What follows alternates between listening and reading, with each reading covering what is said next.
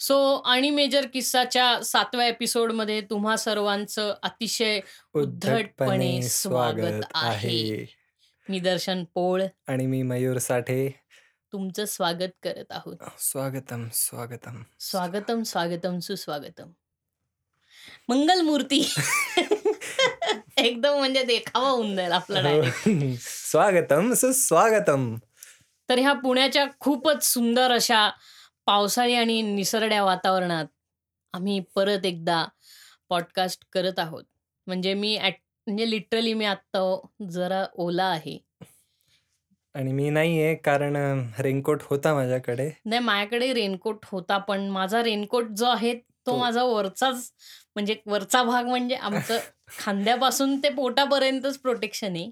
माझ्याकडे ती पॅन्ट नाही कारण ते घालायला खूप घाण दिसतं म्हणजे लोकांसमोर जायचं आणि त्याचं चड्डी काढल्यासारखं वाटतं म्हणून मी ती घालत नाही पॅन्ट.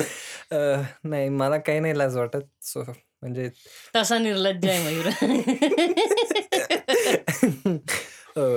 असं काही नाहीये पण ठीक आहे. आज आमच्याकडे. असं काही हे नव्हता सब्जेक्ट असं काही नाहीये एवढं. हां, पण एक सब्जेक्ट आहे की तू आज आय थिंक पुढच्या पॉडकास्ट सॉरी ह्याच पॉडकास्ट सब्जेक्ट आहे पण आज मी नाहीये काय म्हणजे मला कळालं नाही काय म्हणतो. नाही तू तू चाललायस ना उद्या? हो, मी उद्या सो चाललोय. तोच एक सब्जेक्ट आहे. तू कुठे जाणार आहेस? काय असणार आहे? काय आहे ते? नाही ॲक्चुअली मी जायच्या आधी ते रिव्हील करू इच्छित नाही कारण मीच. काही पाहिलं नाही ना. आल्यावर एक्सपिरियन्स सांगता येईल मला की अरे हां, असा-असा एक्सपिरियन्स होता, हे होतं, असं होतं. पण. जायच्या आधीच कसं सांगू की हां, भाऊ आपण चाललोय आणि याहून-त्याहून तसं नाही करायचं. सब्जेक्ट अंडर डेव्हलपमेंट आहे. सब्जेक्ट अंडर डेव्हलपमेंट आहे खरं. हो. सो नेक्स्ट सब्जेक्ट आता आपण घेऊया. वाह! म्हणजे तू कॉलेजमध्ये असल्यासारखं केलं की ह्या सब्जेक्टला काही फार मार्क नाहीयेत त्यामुळे आपण हा सब्जेक्ट स्किप करू. मग आता आपण नेक्स्ट सब्जेक्ट घेऊया ॲनिमेज. हां, ॲनिमे हा एक कार्टूनचाच भाग आहे. तर मी तो इतका बघत नाही पण मयूर तुम्हाला त्या बाबतीत जास्ती सांगू शकतो कारण तो that is my forte now. आता हा माझा फोर्टे आहे. एक नंबरचा फोर्टे आहे तो. सो ॲनिमे ॲनिमेशनच असते बेसिकली बट त्याचा ओरिजिन जपानमधनं होतो. जेवढे काही तुम्ही टीव्हीवर प्रोग्राम्स बघत असाल, शिनचॅन बघत असाल, डोरेमॉन बघत असाल, पोकीमॉन बघत असाल, डिजिमॉन बघत असाल, अजून काय निंजा हतोरी जे काही आहे हे सगळं जपानमध्ये झालंय आणि इंडियात यायला ह्याला टाईम लागतो कारण त्याचा कंटेंट खूपच एडिट करावा लागतो. कारण म्हणजे आपण जे टीव्हीवर शिनचॅन बघतो मी लिटरली त्याचं जॅपनीज व्हर्जन पाहिलं काल अँड इट्स ऑल म्हणजे नाहीये म्हणजे अब यहाँ के छोटे बच्चे के झेपेगा नहीं नहीं नाही झेपेगा वो. झेपेगा नाही आणि दाखवू पण शकत नाही असं आहे. बच्चे मतलब पेरेंट्स को तो नहीं भी बिघडून झेपेगा. जातील पोरं आपली. हं. पर अ, पण अ, कसं आहे most of the time uh, Shinchan सारखा एक ॲनिमे जो आता जो आता मला वाटतंय ड जसा डोरेमॉन आहे, निंजा हतोरी आहे तसा शिनचॅन पण आहे पोरांमध्ये खूप फेमस आहे. ह्या एपिसोडच्या एंडमध्ये काहीतरी एक असा पार्ट असतो ज्याच्यात आपल्याला म्हणजे काही म्हणजे it really touches your heart. म्हणजे प्रत्येक प्रत्येक एपिसोडमध्ये शिनचॅनचा नॉटीनेस पण लास्टला काही-काही एपिसोडच्या एंडला काहीतरी एवढं एक ब्युटिफुल मेसेज येतो म्हणू म्हणू शकता किंवा काहीतरी एक्सपिरियन्स जो मे बी आपल्याबरोबर घडला असेल. सेम ते जेव्हा ॲनिमेटेड स्वरूपात आपल्याला थ्रू शिनचॅन दिसतो. So that really touches you. Main म्हणजे तुमच्या मनाला. सो हे असे बरू बरेचसे ॲनिमेज आहेत. अ, मला वाटतंय ॲनिमेज का बरं पॉप्युलर इंडियात एवढे नाही आहेत कारण इन अ, फक्त शिनचॅन अ, आणि डिज डोरेमॉन सोडून अजून बरेचसे ॲनिमेज आहेत ॲक्चुअली. पण इंडियात का ते फेमस नाहीये मला आय थिंक हे कंटेंटच त्याचा एक रिझन वाटतोय मेन. कंटेंट खूप एडिट केला जात असेल सारखा-सारखा आपल्याकडे. हो आणि इव्हन कारण अ, ते ते ते आपल्या इकडं आपल्या सोसायटीमध्ये कुठल्या गोष्टी मान्य आहेत, अमान्य आहेत किंवा टॅबू आहेत काही गोष्टी. हं, हं, हं. सो ते कारण काय शिनचॅन नाही का तो चड्डी काढून वगैरे हे असं करतो रे. मग ते आपली पोरं असं करायला लागली तर काय होणार? म्हणून ते कंटेंट. एडिट होतं. सुरुवातीचे शिनचॅनचे पहिले काही सीझन्स आहेत ना ते त्याच्यात अनएडिटेड अलाउड होते. अनएडिटेड होतं ते खूप. आणि ते खूप होती. आउटस्पोकन होतं म्हणजे हां, तुम ऐसा ही करोगी तर ते एवढं म्हणजे असं होतं की हां, ठीक आहे हा जरा म्हणजे जास्ती ज्ञान शिकवतोय लोकांना. हो, म्हणजे तोंड जरा बंद करावं. जे दिल्लीचे दिल्लीचे लोकं करतात म्हणजे ईव्हजड्रॉप किंवा काय म्हणतो आपण ते जे लाईन मारायचे ते दिल्लीचे दिल्लीच्या लोकांचे जे प्र प्रकार आहेत ते हा शिनचॅन करत होता. सो म्हणून त्याला वाट मला वाटतं ते खूप एडिट करावं लागलं. म्हणजे ते ते झालं. पण आता मी म्हणा मी म्हणेल थोडंसं वेगळं कंटेंट ॲनिमेज ॲनिमेजमध्येच. हे तर किड्सचे झालेच. पण म्हणजे तू प्रॉपर मांगा म्हणतोय आता. मांगाई म्हणतोय आणि ॲज वेल ॲज कंटेंट असा जो मॅच्युअर ज्याच्यात मॅच्युअर कंटेंटही असतं. मॅच्युअर म्हणजे हेंताई? नाही. मला वाटलं होतं तू बोलणार हे. पण. मॅच्युअर कंटेंटचा अर्थ? मॅच्युअर अरे मॅच्युअर कंटेंट म्हणजे स्टोरी लाईन वगैरे जरा वेगळी असते. त्यांच्याकडे म्हणजे जनरली आपल्या इथं मास्टर शेफ ऑस्ट्रेलिया कसं असतं तसं त्यांच्याकडे ॲनिमे सुद्धा आहे ह्याच्यावरती. हो. कुकिंगवरचं कुकिंगवर ॲनिमेशन ॲनिमे आहे. आहे, स्पोर्ट्सवर ॲनिमे आहे. त्याच्यानंतर I think slice of life जो हे एक कन्सेप्ट असते, हं, जॉनर हं, असतो. हं. त्या हो. जॉनरातलं पण ॲ आणि आपलं आहेत. अ, स स्लॅशमध्येच येणार आहे की तो नॉर्मल लाईफला कंटाळलेला असतो. कुठला? स्लॅशच आहे ना ते? की ह्याच्यातनं अंडरग्राउंडमधनं सगळे अ, हे येत असतात, डेव्हिल्स वगैरे येत असतात. तो नॉर्मल जॉब वगैरे असतो नाही का? हॉटडॉग बिटडॉग असे कोणीही त्यांना मारतो. तो स्लॅशच आहे ना? सिरियसली मला नाही लक्षात येत आहे. Netflixवर लागतं थांब मी हं. मी नाव विसरलो. थांब मी चेक करतो. तोपर्यंत तू सांग काहीतरी. ओके. सो ठीक आहे. ॲनिमेजमध्ये म्हणजे मला वाटतंय आपल्या मूव्हीजमध्ये किंवा कुठ म्हणजे कुठल्याही मूव्हीजमध्ये एवढे युनिक कंटेंट्स किंवा कन्सेप्ट्स नसतील, जे ॲनिमेजमध्ये आहेत. बरेचसे मूव्हीज ॲनिमे अडॅप्टेशन्सही झालेले हां. आहेत one. Punch man sorry. One punch man okay या one punch man I think it's म्हणजे आउट ऑफ द ॲक्चुअली भारी आहे पण बघायला मजा येते खूप. म्हणजे खरंच out of the box content आहे आणि फारच म्हणजे दबंग आहे. जॅपनीज दबंग. खूपच म्हणजे अति दबंग आहे ते. त्याच्यातले एकतर विलन्स असले कॉमेडी असतात. केळं वगैरे असतं. नंतर हॉटडॉग असतो. Banana man. बनाना मॅन त्याच्यानंतर अजून रोचेस वगैरे असतात जे अंडरग्राउंडवरनं येतात ना सगळे. हो, हो, हो. अंडरग्राउंडमधनं कॉकरोचेस वगैरे येतात. आणि ती ते सगळं असं स्वप्न टाईप असतं त्याच्या. हो. पण ठीक आहे. आता ती एक कसं सिनेमॅटिक युनिव्हर्सेस जसे असतात, तसंच ॲनिमेचे पण प्रत्येकाचे युनिव्हर्सेस आहेत. हो. आणि फॅन फॅन डिमांड्सवर हे प्रत्येक ॲनिमे फायनल फॅन्टसी वगैरे कोणी खेळत असेल तर ते ॲक्चुअली अख्खा ॲनिमे टाईपच गेम आहे ना तो. हो आणि इट्स ब्युटिफुल ॲक्चुअली खूपच भारी बघायला. खूपच भारी आहे. हो. आणि खेळायला पण ॲक्चुअली तेवढाच भारी मी. नाही खेळलेला त्यामुळे मला माहीत नाहीये. म्हणजे इट्स रिअली ज्या आय थिंक कम्प्युटरमध्ये हे न्यू जनरेशन ग्राफिक्स ज्या रिलीज झालेले आय थिंक लास्ट इयर झाले होते. हं, हं. सो फो अ, त्याच्या मला वाटतं हेच फायनल फॅन्टसीचा रिमास्टर्ड व्हर्जनही होता आणि न्यू व्हर्जन पण होता. हो. सो त्यांचे टेक्स्ट फायनल फॅन्टसी कसा माहिती असेल लोकांना माहिती आहे का? YouTubeवरती आहे ना, मौला मेरे मौला गाण्यावरती तो व्हिडिओ लावलेला फायनल असतं. फॅन्टसीचा. तर हो, हो. ते जर सांगितलं तर लोकांना कळेल की अरे ते मौला मेरे मौला गाणं ऐकलंय का ते तू? आहे आणि एकदम जेव्हा YouTube मी 2010 मध्ये वगैरे पाहिलेला तो मी YouTubeवर. याआधी बघितलेला गोहांचा हां. ते त्याच्यावरती ॲनिमेचे व्हिडिओ लावत होते तेव्हा. तर तो तेव्हाचा मी पाहिलेला. फायनल. फॅन्टसी. हो. तर ॲनिमेजबद्दल आता कंटेंटच आपण बोलत असेल तर खूप नाही जुनं. जुनं ॲनिमे फॅन कोणी असेल तर त्यांना सामुराय जॅक माहिती असेल. समुराय जॅक समुराय जॅक खूप पॉप कल्चर हे स्टिल इट वॉज अमेरिकन आहे. American but it is a form of animation. हो, पण ॲनिमेचाच ॲनिमे ॲनिमे असं जॅपनीज नाहीये बट तो हां. ॲनिमेशनचाच फॉर्म आहे.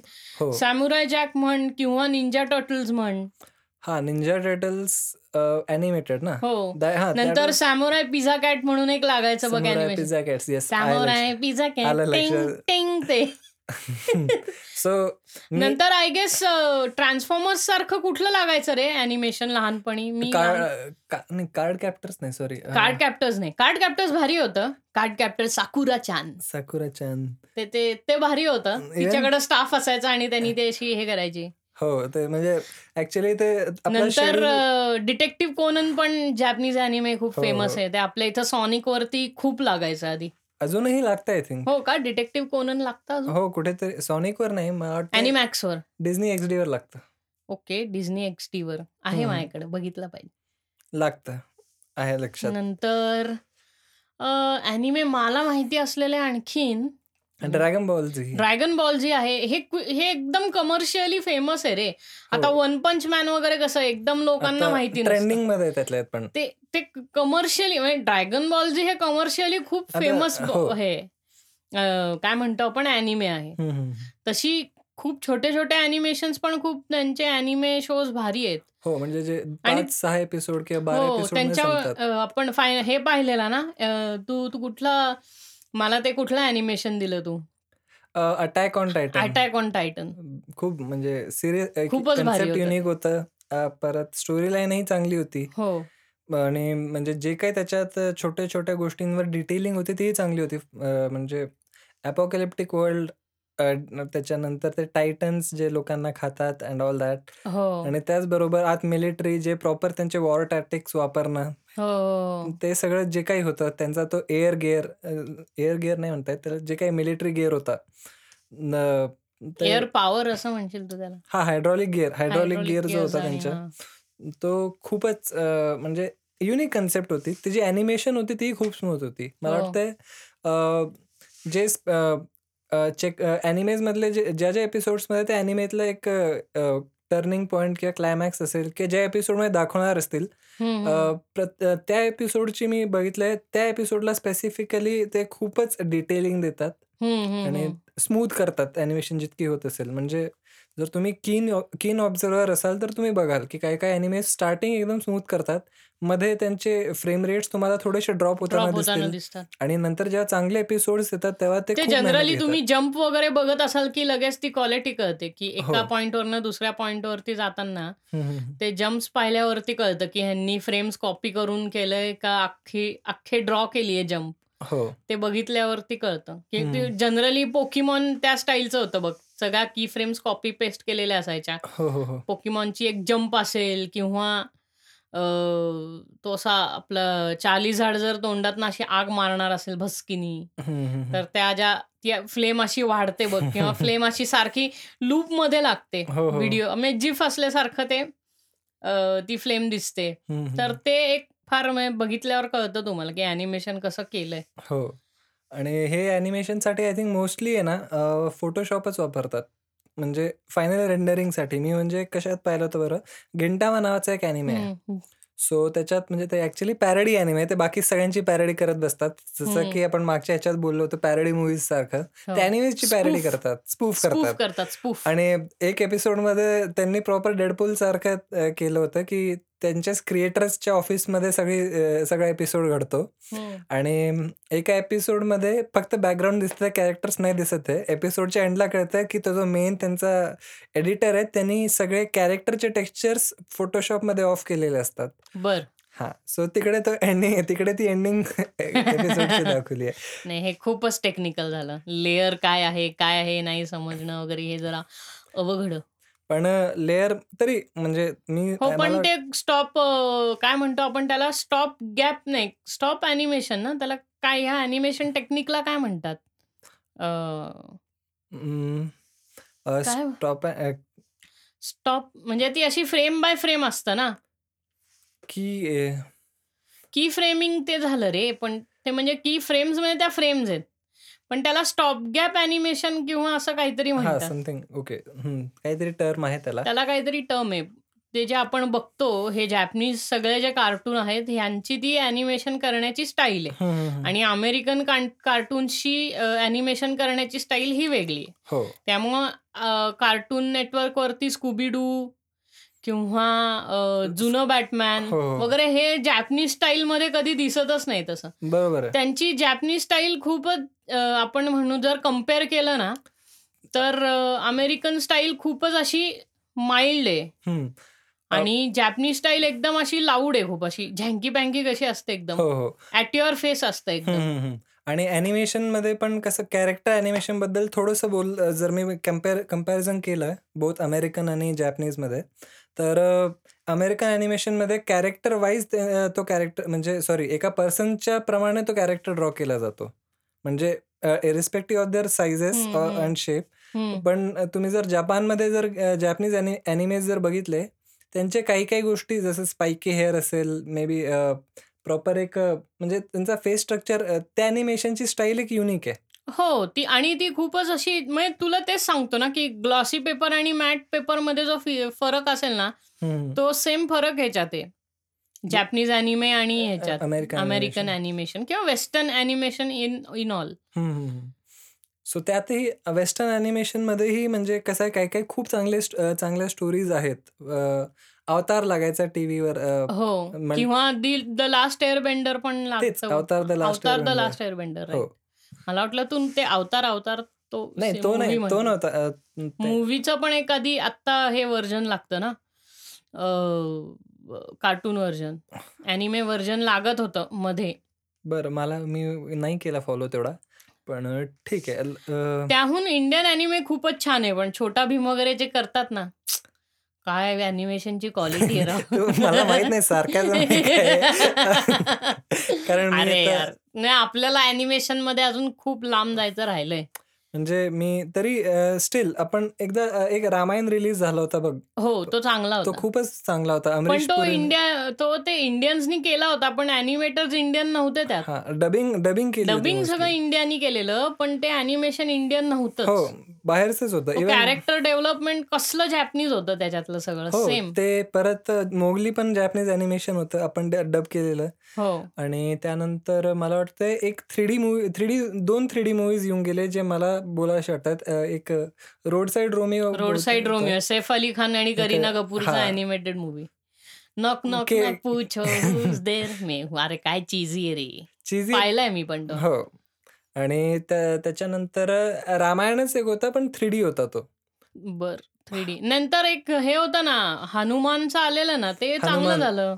हो. ती मूवी ती मूवी चांगली होती हनुमानची. त्या चांगली होती. चांगलं अॅनिमेट केलेलं ते. पण. म्हणजे इंडियन ह्याच्याप्रमाणे स्टँडर्ड्स प्रमाणे प्रमाणे खूपच मायथोलॉजीच्या चांगलं आणि जवळ जाणारं होतं. हम्म. चित्रगुप्तचा काहीतरी भारी रोल दाखवलेला त्यात. हो, हो. लॅपटॉपवर बसून हो होता हो तो. हो नाही तो असा तो ह्याच्यात घेऊन जातो ना तो ती ओपनिंग आहे. की हा तो हा. तुमच्या तुला करतो ह्याची अं, व- पुण्य आणि पापाची. हो हो हो. आणि हा ते त्याचा तुम्हाला रेकॉर्ड हेवन मिळेल का हेल मिळेल वगैरे ते चालू असतं तिथे. हो. चांगलं आहे त्या ओपनिंग मस्त केलंय त्यांनी. हो. आणि जो थ्री डी रामायण होता त्याच्यात कॅरेक्टर वर मला वाटतं केलं होतं फोकस पण still that was not up to the mark पण एन्व्हायरमेंट्स जर आपण बघितले अयोध्या ते जे त्यांनी डिझाईन केलं होतं इट वॉज textures सगळे. बॅकग्राऊंड टेक्स्चर्स आणि सगळं ते it that was unique beautiful आणि त्यातही अ, तीन चार सिक्वेन्सेस होते जे मला पॉइंट आउट करायचे वाटतात. एक तर जे अ, द- एक धनुषबाणचा सिक्वेन्स आहे. तो. प्रॉपर जो आता बाहुबलीमध्ये आपण तो जो एकमेकांकडे ते हे फेकतात भाले फेकतात. भाले फेकतात हम्म. तो जो एकदम तो कॅमेरा फोकस होतो त्याच्या पॉइंट थ्री हंड्रेडचा. थ्री हंड्रेडचा इफेक्ट म्हणतो हो तो तेव्हा त्याच्यात होता पण खूप चांगला होता तो म्हणजे इवन हम्म.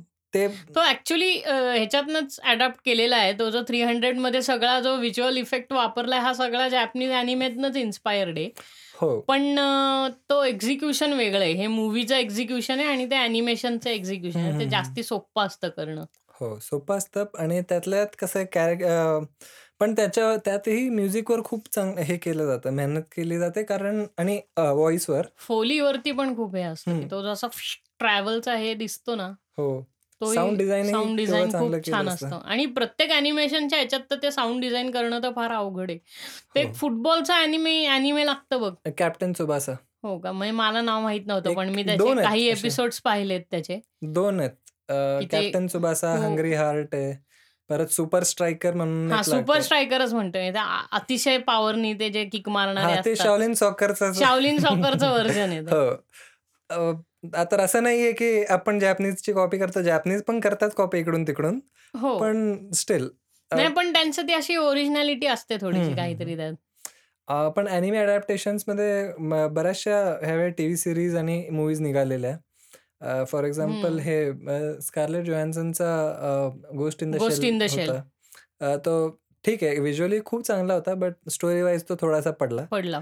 आणि स्टोरी वाईज कसा पडला माहितीये का? तो ना एक्झिक्यूट नाही करता आला नीट त्यांना. ते ते एक चॅलेंजेस असतो आणि तो असा खूप असं सायफाय रे. हो. ते अॅनिमेशनमध्ये दाखवणं सोपं आहे पण ते ना रिअल लाईफमध्ये गोष्ट इन द शेलचा तो अख्खा तो मास्कचा सिक्वेन्स आहे बघ. तो करणं खूप अवघड आहे रे. तसंही आहे आणि कसं आहे ते एक चॅलेंज असतो की एक- मूवी मध्ये एवढं सगळं जे हो. अख्ख्या सिरीजमध्ये घडलंय ते एका मूवी मध्ये ते कसं किंवा? जसा लोकांना ट्रॉन लेगसी नाही आवडला पण तो ट्रॉन खूप भारी आहे रे. बघायला एकदम भारी वाटतो सिनेमा तो. हो. आणि आणि त्यांनी नंतर कुठलाही ट्रॉन काढला नाही. ऍक्च्युली तो डाफ्ट पंकचं बॅकग्राऊंड स्कोर असल्यामुळे मी पाहिला पण तो खूप भारी आहे मूवी चांगला आहे ती ती हो. बाईक असते ना त्याला ते बाईकच्या व्हील्सला कलर असल्यामुळे हो असा रिंगला तो खूप खूप भारी दिसतो. आणि तो गेम बेस्डच आहे ना. ट्रॉन लेगसी पण ट्रॉन गेम वरती येतो मी ट्रॉंग गेम खेळलोय पण तसा आर्केड ह्याच्यातनंच आत जातो नाही आणि मी ओरिजिनल ट्रॉंग गेम पण खेळलोय पण त्यात कसं म्हणजे मला का नाही खेळता आलं बिकॉज ट्रॅक्स जे होते ना ते ज्याच्यावर आपल्याला बाईक चालवायची असते ते कुठे चालू होतात कुठे संपतात ते कळतच नव्हतं. म्हणजे इट वॉज हा हा हा आलं लक्षात मला. ते म्हणजे ते कलर वर ट्रॅक खाली असेल किंवा वर असेल पण त्यांचा कलर सेम असल्यामुळे आणि कॅमेरा अँगल एकदम डायगोनली राईट पासन असेल वरून. तर कळतच नाही की नेमका ट्रॅक कुठे वर आहे कुठे खाली आहे. हा.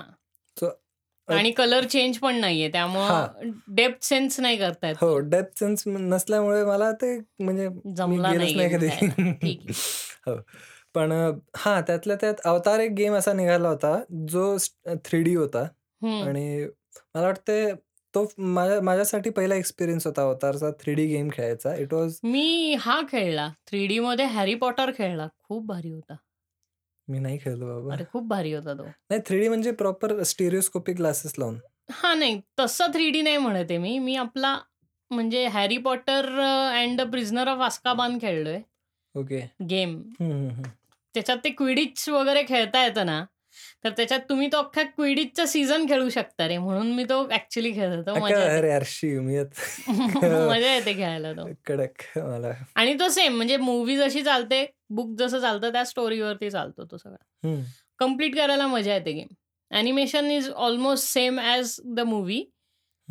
Situation आणि पण छान केलंय. हो. आणि लास्टचा पण गेम चांगला होता. हॅरी पॉटरचा जो शे- शेवटचा मूवी निघाला लास्ट लास्ट पण नाही सेकंड लास्ट ज्याचे दोन पार्ट होते. हो तर हो पहिल्या पार्टवरचा जो मूवी निघाल गेम निघालेला हा. तोही तेवढा चांगला होता. बर. ईएचाच आहे ना तो. हॅरी हो. पॉटर ईए काढते ना. चांगला खूप म्हणजे ऍक्च्युली खूप चांगला होता तो. अं, आणि त्यात त्यानंतर आता आपण अॅनिमेजबद्दल बोलत होतो गेम्सकडे आलो.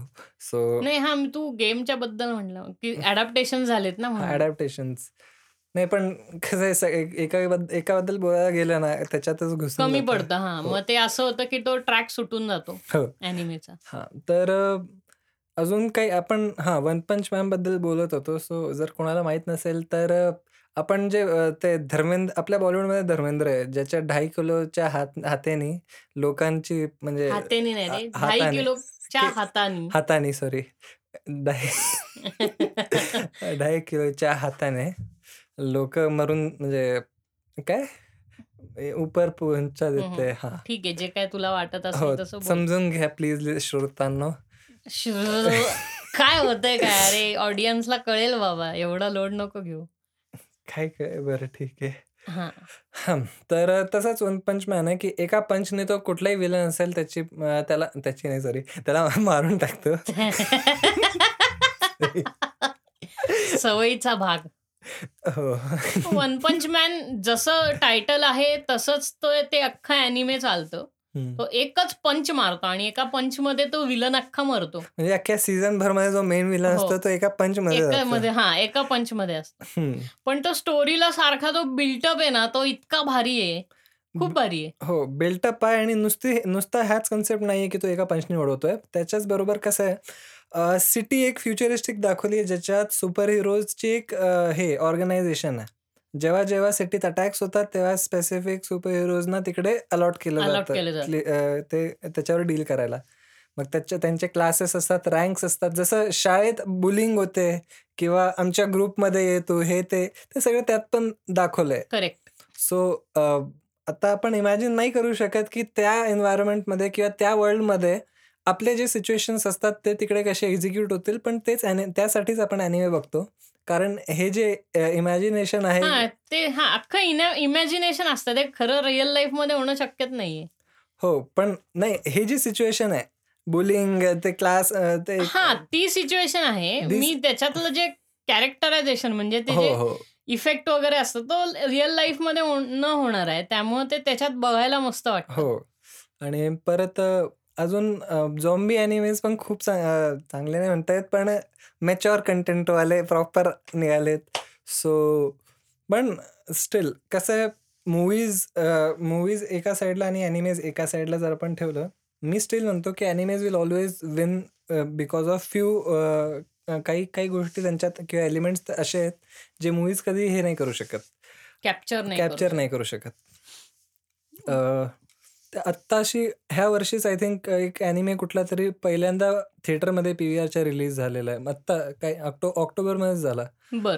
हो सो कारण कसं आहे फॅन्सने कोणाला तरी काहीतरी लेटर लिहिलं आणि मग जाऊन तो मूवी रिलीज झाला so it's all of it's all because of Indian anime fans ज्यांच्यामुळे तो मूवी जॅपनीज. मध्येच आणि आपल्या इथे एवढं नाहीये म्हणजे अॅनिमेशनचं हो. काही काही सिटीज आहेत जिथे बेकार येड आहे म्हणजे या लोकांना अॅनिमेचं.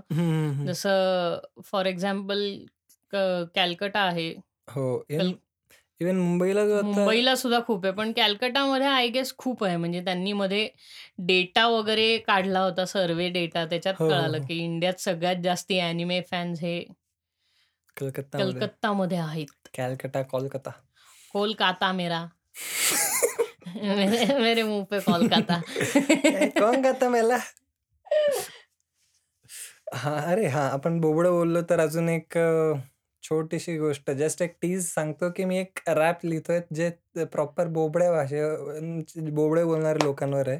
आणि बोबड्या बोलणाऱ्या लोकांवर नाहीये तो. तो मी बोबडाच तो बोलणार. बोबडा बोलणार आहे. तो उगाच काहीतरी वेगळं बोलतोय. म्हणजे तो रॅप आहे ना तो रॅप बोबड्यात आहे भाषेत. पण ते म्हणजे एक बोबड्या बोलणाऱ्याची दशा हेच दाखवणार आहे. हा you can say like that हो आणि मी ती मी ते अख्खा मी ते अख्खा बोबड्यातच बोलणार आहे. So you will have to decode encode it so. Encode नाही रे एनकोड तू. करतोय Oh, डिकोड Sorry. असं काय करतोय माझ्या? बरोबर. असं का करतो बहुतेक अकरा वाजलेत ना? नाही. नाही नाही नाही. झोपायची वेळ झाली का नाही झाले. साडे दहा वाजून दहा मिनिट झालेत. साडे दहा नाहीये. स्टॉपवॉच चालू आहे स्टॉपवॉच आहे ते. म्हणजे बावीसच मिनिटं झालेत. ओके. सो ॲनिमेज ठीक आहे. मला वाटतं आपला याच्यापेक्षा जास्त मला वाटतं लोक बोर होतील. आपण. ऐकायला? नाही आहे म्हणजे लोक ऐकतील पण म्हणजे आपल्याला व्ह्यूज वाढवायचे. आपल्याला व्ह्यूज वाढवायचे.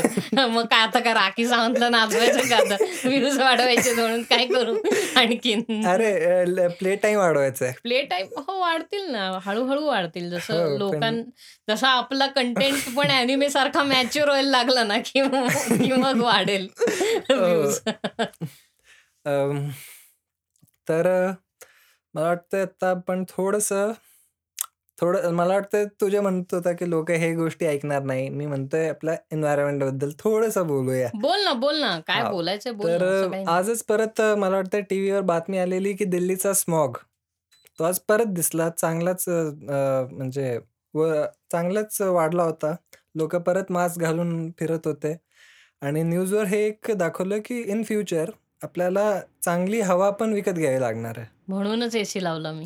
ओके. बाहेरचं काय पण? बाहेर कुठे कुठे? चांगली हवा विकत घ्यायला लागणार खरंय. म्हणजे चायना सारख्या कंट्रीनी पण हळूहळू त्यांचं पोल्युशन कंट्रोल करायला सुरुवात केली आहे. हो आणि आपल्याला वेळ लागेल. हो, वेळ लागेल पण मी म्हणतोय आपण पण त्यांचं असं म्हणणं आहे की तिकडे आत्ता जो स्मॉग तयार होतोय तो मोमेंटरीली आहे कारण ते त्यांच्या इथं जे जाळतायत. उरलेला पंजाब आणि हरियाणामध्ये ते आफ्टर हार्वेस्ट तांदूळाची हार्वेस्ट झाल्यानंतर जो क्रॉप राहतो ना. So that's useless it can't be use for anything else तर ते असं पडून पडून वाळून जातं. आणि त्यांना खरीफ नंतर हा खरीफ सीझनमध्ये ते तांदूळ लावतात हो आणि रबी सीझनला त्यांना वीट लावायचा असतो.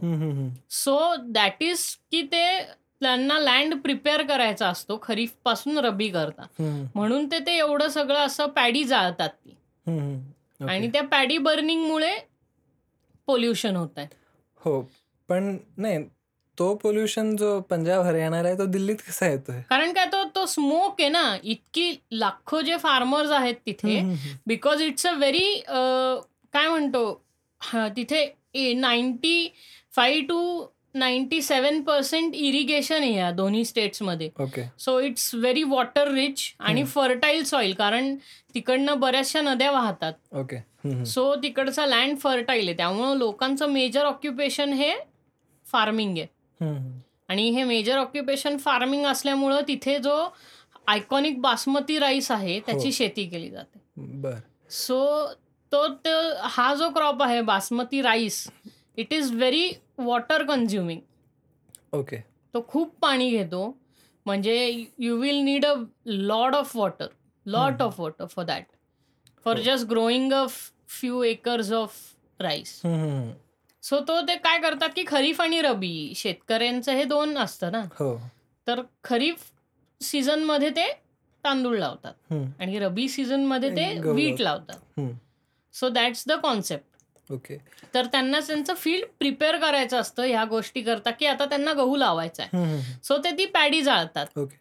आणि त्या पॅडी जाळल्यामुळं कसं खूप खूप मोठ्या प्रमाणात तिकडं जिथे जिथं फार्म लँड आहे तिथे सगळीकडे हे जाळलं जातं. ते डिरेक्टली डिझेल ओततात आणि जाळून. टाकतात. ओके. सो तो जो धूर निर्माण होतो तो सगळा धूर वाऱ्यामुळे दिल्लीच्या साईडला येतो. बर. मूव्ह होतो. ओके आणि तो दिल्लीच्या साईडमध्ये आल्यामुळं दिल्लीचं इन इंटरनलीच त्यांचं चांगलं भरपूर पॉप्युलर हे आहे पोल्युशन आहे कार्स आणि ह्याच्यामुळं. कारण तिथे पर कॅपिटा कार खूप जास्त आहेत लोकांकडे हो. आपल्याकडे इतक्या कार्स नाही जितक्या टू व्हीलर्स आहेत. महाराष्ट्रामध्ये नंबर वन टू व्हीलर्स आहेत म्हणजे हो प्रत्येक माणशी टू व्हीलर्स खूप जास्त आहेत. आणि दिल्लीमध्ये एक्झॅक्टली ऑपोजिट आहे. दिल्लीमध्ये प्रत्येक माणशी. फोर व्हीलर्स खूप जास्त आहेत. त्यामुळे तिथे ते फो ह्याचं खूप काय म्हणतो पोल्युशन होतं.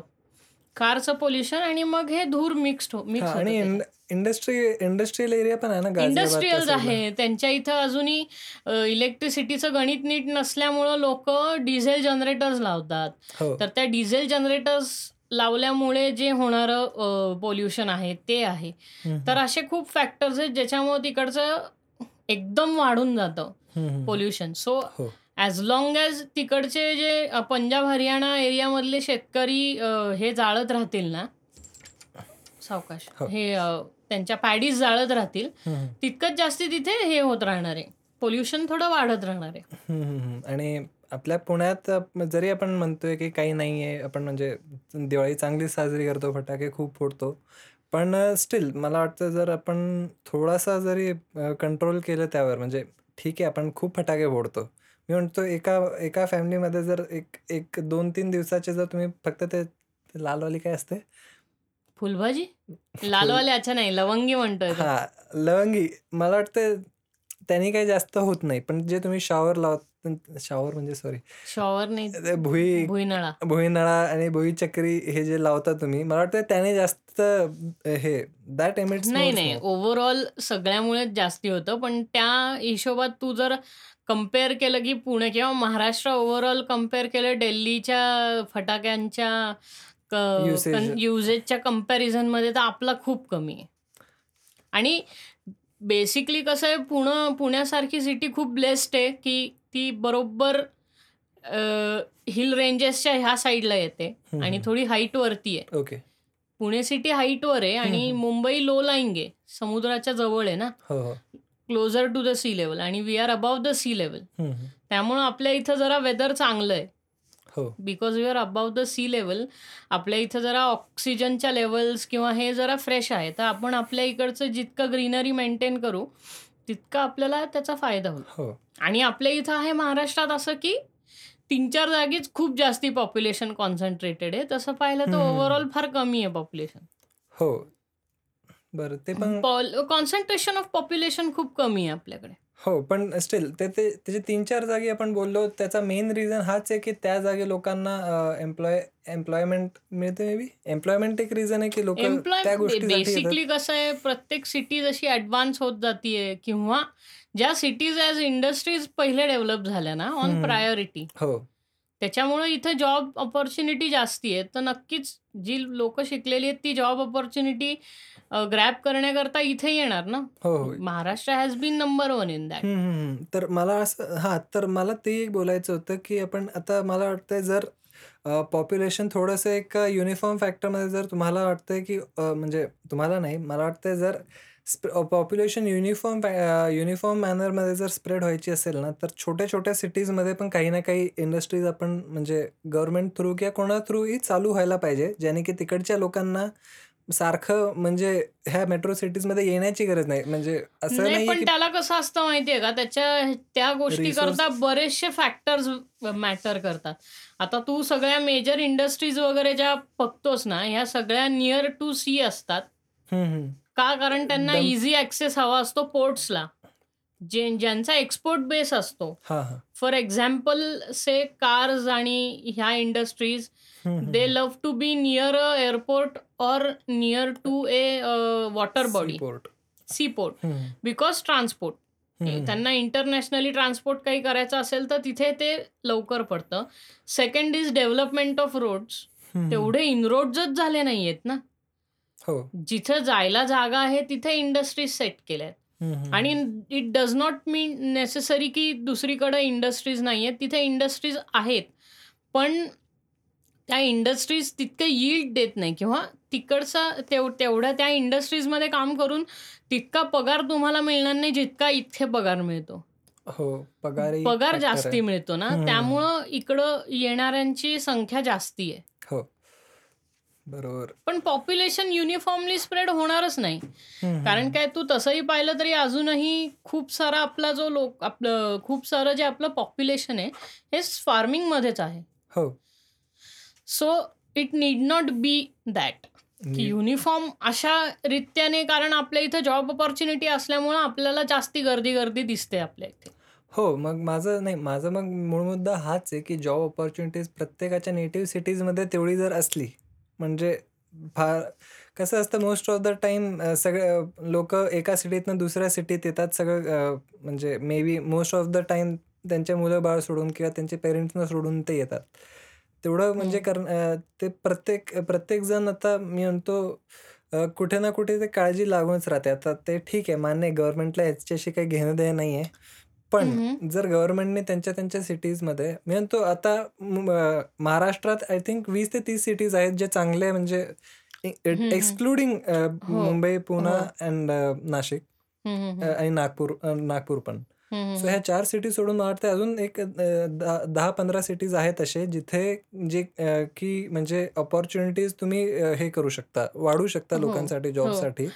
सो म्हणजे कसं आहे जर मी समजा प्र एकदम लांब कुठेतरी विदर्भात राहतो आणि मला यायला यावं लागतं मुंबईला सारखं याच्या कामासाठी तर जर तुम्ही त्याच साईडला काहीतरी एक असं एक सोर्स आणून दिला जिकडे की म्हणजे मला सारखं म्हणजे तिथल्या तिथे मला माझं जर मॅनेज करता आलं सो दॅट्स म्हणजे मला वाटतं ते एक चांगला सोल्युशन निघेल. हो बट आय. डेफिनेटली फील की आपल्या इथं ज्या इतर सिटीज आहेत त्याही बऱ्यापैकी ऍडव्हान्स आहेत. ऍडव्हान्स आहे. आहेत. बट कसं म्हणतोय तू जे म्हणतोय ना तर ना हे इंडस्ट्रीज सगळ्या आहेत ना ह्या. ह्या डिमांड डिमांड अँड सप्लायच्या ह्याच्यावर चालतात. हो ते तर जिथं जास्ती डिमांड त्यांना टॅक्स ब्रेक्स वगैरे जिथं मिळत असतील आता तू पण बघ ना पुणे सिटी आणि पुणे सिटीच्या आसपासच्या एरियाजमध्ये खूप इंडस्ट्रीज वगैरे आहेत. हो. But the the moment you start going ahead of that तिथे फॉरेस्ट एरियाच आहे म्हणजे most of the things are mainly forest areas and all पण Pune district in all developed आहे. खूप चांगली त्यामुळे इथं लोक येतात बाहेर गाऊन. आणि ते तू जर पॉप्युलेशन म्हटलं आता तुला हे जे इक्वल हे करून द्यायचं सगळ्यांना पॉप्युलेशन डिस्ट्रीब्यूट तर तू महाराष्ट्रातनं महाराष्ट्रातलं पॉप्युलेशन जे एका डिस्ट्रिक्टमधनं दुसऱ्या डिस्ट्रिक्टमध्ये जातो हे निग्लेक्ट कर. कारण काय ते तर म्हणजे आता तू काय थांबवणार ना हो बरोबर आहे आता जे इंटरस्टेट जे आहे तर आपलं ॲटलिस्ट महाराष्ट्राची कंडिशन तरी अशी आहे की तिथे लोक सर्व्हाइव्ह करू शकतात आपण बसनी इकडे. तिकडे जाऊ शकतो.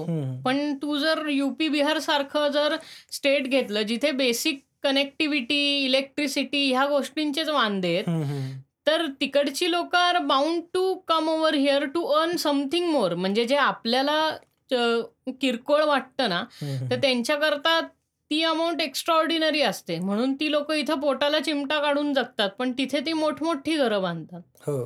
सो दॅट इज दॅट महाराष्ट्रातल्या महाराष्ट्र महाराष्ट्रात असं खूप लकी आहे समृद्ध आहे. त्या बाबतीत. त्यामुळं that doesn't make a lot of difference किंवा कोणीतरी इतर दुसऱ्या डिस्ट्रिक्टमधनं येऊन एका दुसऱ्या डिस्ट्रिक्टमध्ये येऊन सेटल होणे. हो. ह्याला आपण इमिग्रेशन किंवा मायग्रेशन नाही म्हणू शकत. इमिग्रेशन काय म्हटलोय? मायग्रेशन नाही. म्हणू शकत. स्टेट टू स्टेट मायग्रेट करणाऱ्यांना पण टेक्निकली आपण मायग्रेशन नाही म्हणू शकत. का कारण ते तिकडचे वोटिंग राईट्स तिथे तिथेच ठेवतात. त्यांच्या हो. ते जिथे राहत असतात तिथेच ते त्यांची वोटिंग राईट ठेवतात. सो. जेव्हा इलेक्शन असतं त्याच्या काही दिवस आधी ते पटकीने जातात आणि वोट टाकून येतात. हो. ते काम करत असतात इथे. आणि त्यांना आपण इकडचे परमनंट रेसिडेंट्स म्हणू नाही शकत. बट झालंय असं की आपल्या लाईफमध्ये जेवढे कन्व्हिनियन्सेस आहेत ना हम्म, ते सगळे ह्या लोकांमुळे आहेत. कारण ह्या लोकांना त्या फील्डमध्ये जॉब मिळालाय. त्या. रिक्वायरमेंट अशी होती की तू समज की आता पुण्यातल्या लोकांना बाहेर पडून काही करायचा कंटाळा त्यांना डिलिव्हरी लागतं. तर पंधरा मधले किंवा दहा मधले चार किंवा पाच डिलिव्हरी बॉईज हे जर दुसऱ्या स्टेटमधनं आलेले असतील. So that is just because of pure demand and supply बरोबर. ॲबिलिटी की इकडं लोकांची डिमांड आहे डिलेव्हरी बॉयची मग ती तशीच डिमांड तिथे असेल का युपी मध्ये? नाही. सो हा फरक आहे दोन्ही गोष्टींमधला. की तू तुला तिथं डिमांड तशी तयार झाली पाहिजे की ह्या लोकांची रिक्वायरमेंट आहे. मग तुझं काम किंवा त्या गव्हर्नमेंटचं काम आहे की ती डिमांड तिथे तयार करणे. हो. की मग त्या लोकांना तिथे एम्प्लॉय करता येईल. ह्याचा अर्थ तिकडच्या लोकांना आणखीन आळशी बनवणे. तुला जर स्विगी करायचं. सो म्हणजे एका पॉइंटनी मी असं म्हणतोय की जरा अवघड आहे ते करणं. अवघड आहे आणि देशातल्या देशात इकडनं तिकडं कोणी जात असेल तर त्याला काय मायग्रंट नाही नाही म्हणत. मायग्रंटचा प्रश्नच नाहीये. माझं म्हणणं काय की एका एका स्पेसि आता महाराष्ट्र एवढा वर उभारला आहे आपण ही खूप चांगली गोष्ट आहे. म्हणजे महाराष्ट्रात आज बरेचसे लोक येत आहेत जॉब त्यांना मिळत आहेत जॉब्सही मिळत आहेत त्यांची लाईफ त्यांची लाईफही most of the time set होऊन जाते इकडे.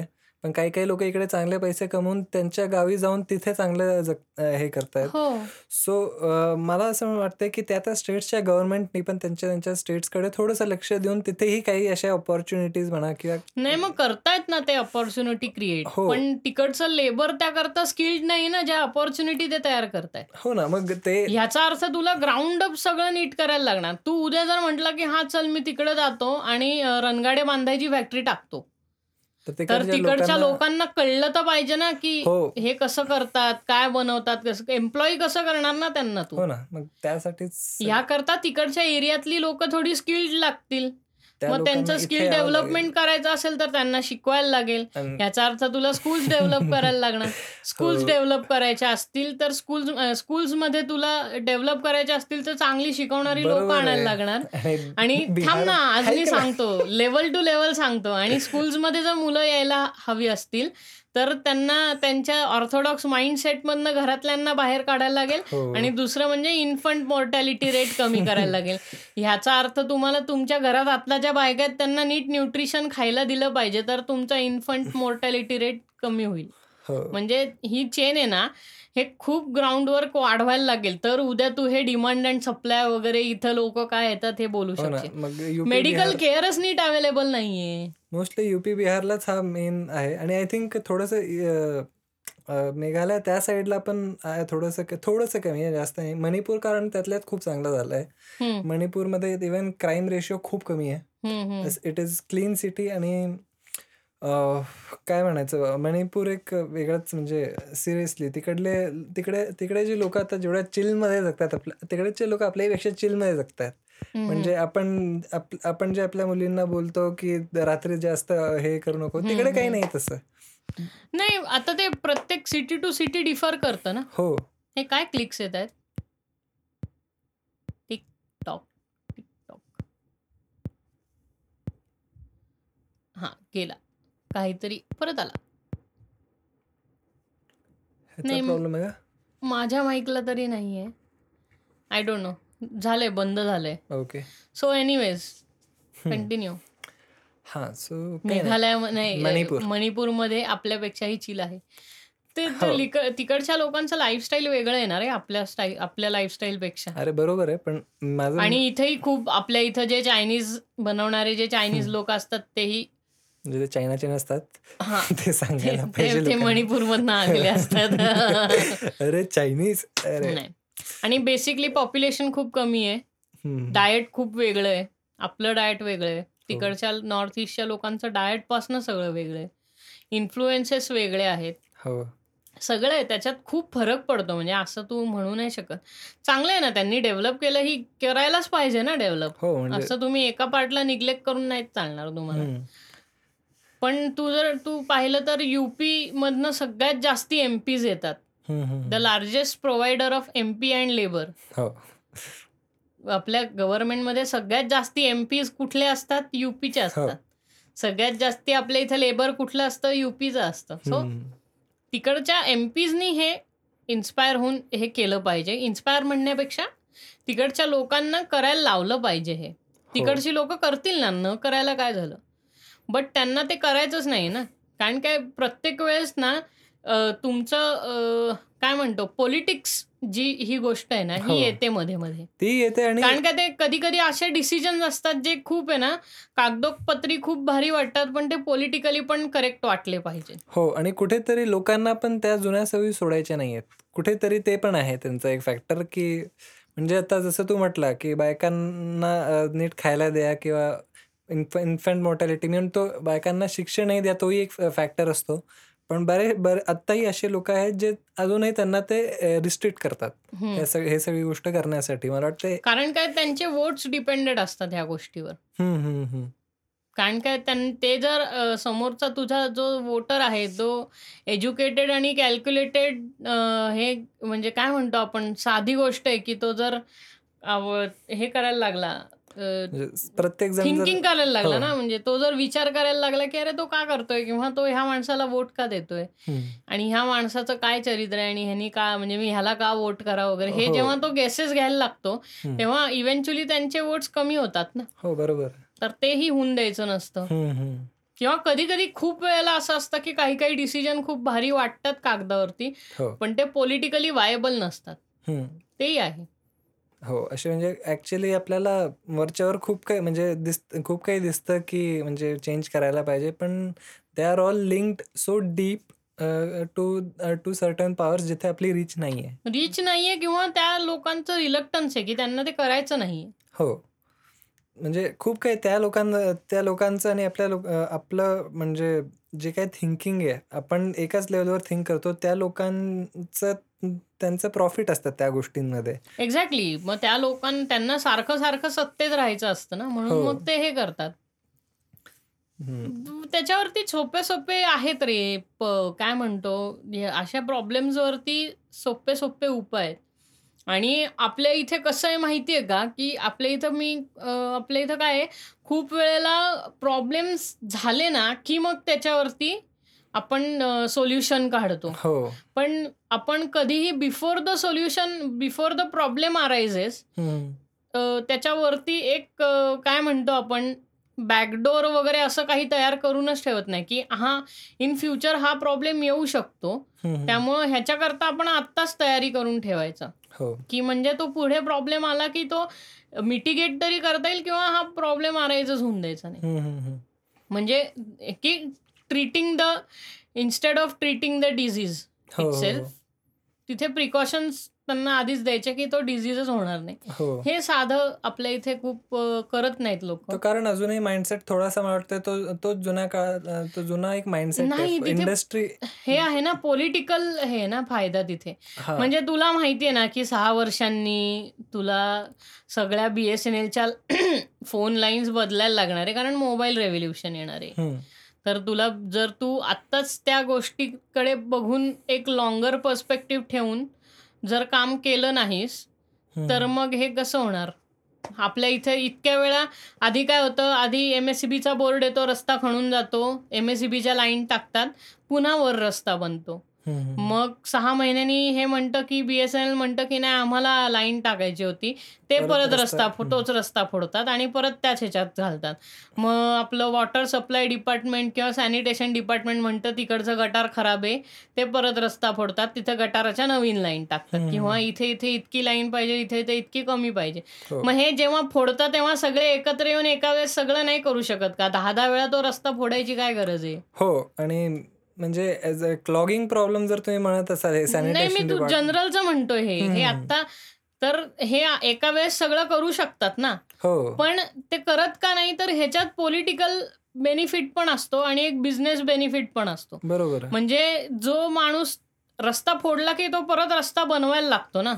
तर मग त्याचं ते टेंडर आहे ना हे त्यांना सारखं सारखं हवं असतं. हो. तुम्ही आयुष्यात एकदा रस्ता बसव बनवून बसून गेला तर मग काय उपयोग होणार ना? बरोबर आपल्या इथे लॉंगर स्ट्रेचचे रस्ते बनवतच नाही.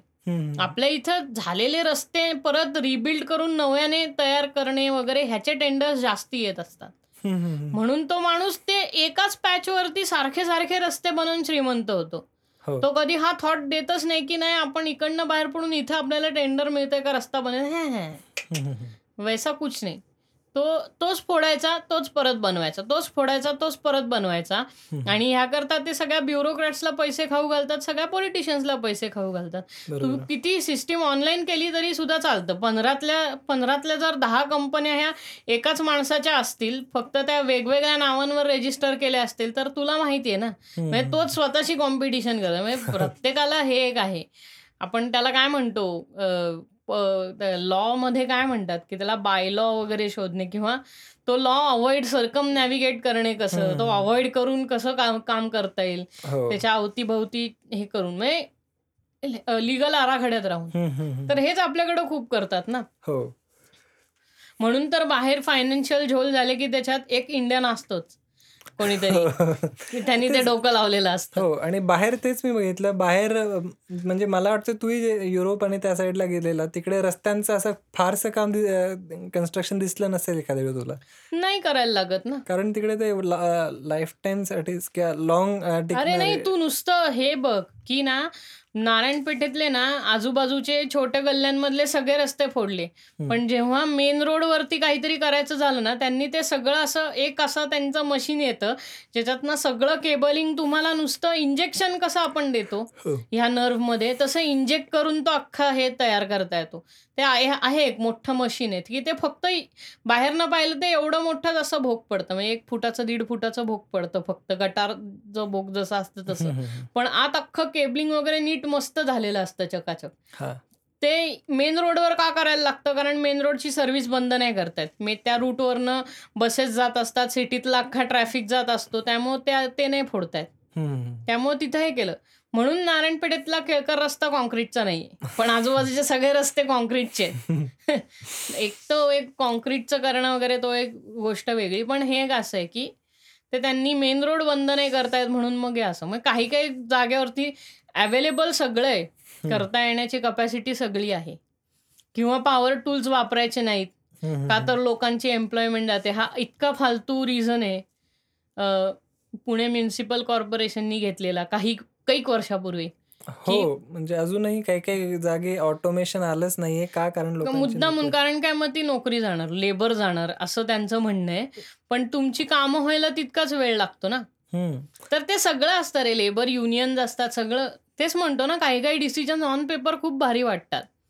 पण ते पॉलिटिकली घेता येत नाही कारण त्याच्यामध्ये इतके सारे फॅक्टर्स असतात. हो. आणि पॉलिटिक्स हे गोष्ट अशी आहे की तुला सगळ्यांना हॅपी ठेवायला लागतं. Not just your voter but everyone else कारण काय तुम्हाला त्या चेअरपर्यंत पोहोचवण्याकरता खूप लोकांनी प्रयत्न केलेले असतात. नॉट जस्ट यू आणि मग ते सगळं. त्याला पॉलिटिकल डिसिजन पॉलिटिकल विल हे सगळं लागतं. तर आहे होतं. त्याच्यात काय आपण नाही काही करू शकत नाही त्याला. करू शकत काही. आपण फक्त अॅनिमे बद्दल बोलू शकतो अॅनिमे हा अॅनिमे मध्ये कुठं काय? त्याच्यात पण एवढं सेन्सॉरिंग करून टाकले अरे सेन्सर बोर्डबद्दल मला सेन्सॉरिंग म्हणजे आता मी आजकाल ते कधी आपलं फूड ट्रॅव्हलचे जे चॅनल आहेत तो पाहिला ना. तर त्याच्यात ते त्यांनी पोर्क जरी म्हटलं ना तरी सुद्धा ते ब्लीप केलेलं असतं. किंवा बीफ जरी म्हटलं तरी ते ब्लीप केलेलं असतं. काही ब्ली पोर्क आणि बीफ काय म्हणजे ऐकायचं पण नाही का आता? हा आणि अरे अरे ते जाऊ दे. डेडपूल टू बघत होतो आणि थंडर स्ट्रकचं गाणं लागतं बघ जेव्हा ते प्लेन मधून उडी मारतात. त्याच्यात थंडर सगळं बीप केलेलं आहे. का? काय माहीत का? थंडर थंडर ऐकूच नाही येत म्हणजे अख्खा पिक्चर त्यावेळी म्यूट होऊन जातो. थंडर म्हणायच्या वेळी सगळा साऊंड बंद होतो. आणि त्याच्यानंतर म्युझिक त्याच्या पुढचा. थंडर बोलला म्यूट थंडर थंडर हा अरे खूप भयंकर नाही म्हणून मी काही पिक्चर आहेत ते अनसेन्सॉर्डच बघायचा प्रयत्न करतो. अरे म्हणून टीव्हीवर बघायचंच नाही. अरे टीव्ही वरती सोड. ह्याच्यावरती पण नाही. थिएटरमध्ये पण बऱ्याच वेळेस सेन्सॉर्ड. असतो. नाही पण तरी डेडपूल टू जो बघितलेला तो एवढा काही नव्हता. नाही डेडपूल टू जरा पण सेन्सर नव्हता. म्हणजे त्याची इंग्लिशमध्ये? हो. जरा पण नव्हता. पण जे टीव्हीवर मी बघत होतो म्हणजे माझं असं झालं की यार टीव्ही बंद करून आता झोपून जावं. 9 हं. वाजले होते संध्याकाळचे आणि मला त्यावेळी असं वाटलं आता झोपून जावं. काही नाही वाटत काही. नाही टीव्हीवरती बघण्याचा काही हे थंडर त्यांनी हे केलं असेल कारण अरे पण मग असं असेल तर त्यांना अख्खंच गाणं करायला लागेल ना कॉपी स्ट्राईकचा जर त्यांना इश्यू असेल तर नुसतं थंडर कॉपी स्ट्राईक करून काय उपयोग आहे? हां ना. म्हणजे हे ब्लीप करून. नाही मला ह्याचं वाटतं, की अरे तुम्ही पोर्क आणि बीफ असं म्हटलं चिकनला काही नाही म्हणत. एग्सला काही नाही म्हणत. पोर्क असं म्हटलं, की पोर्कला बीफ होतं किंवा चिकन हे आपलं त्यांनी बीफ असं म्हटलं, की बीफ होतं. किंवा तो कुठल्या आता स्टेक नाही होत. आता स्टेक हा बीफचाच प्रकार आहे ना. पण तो म्हणला ना, की "this is a beautiful marbled steak. आणि then will season it from both the sides" वगैरे असं म्हटलं ना, हो. की ते ब्लीप नाही होत. But the moment is he says की नाईस बीफ असं असं म्हटलं तर बीफ काढून टाकतात.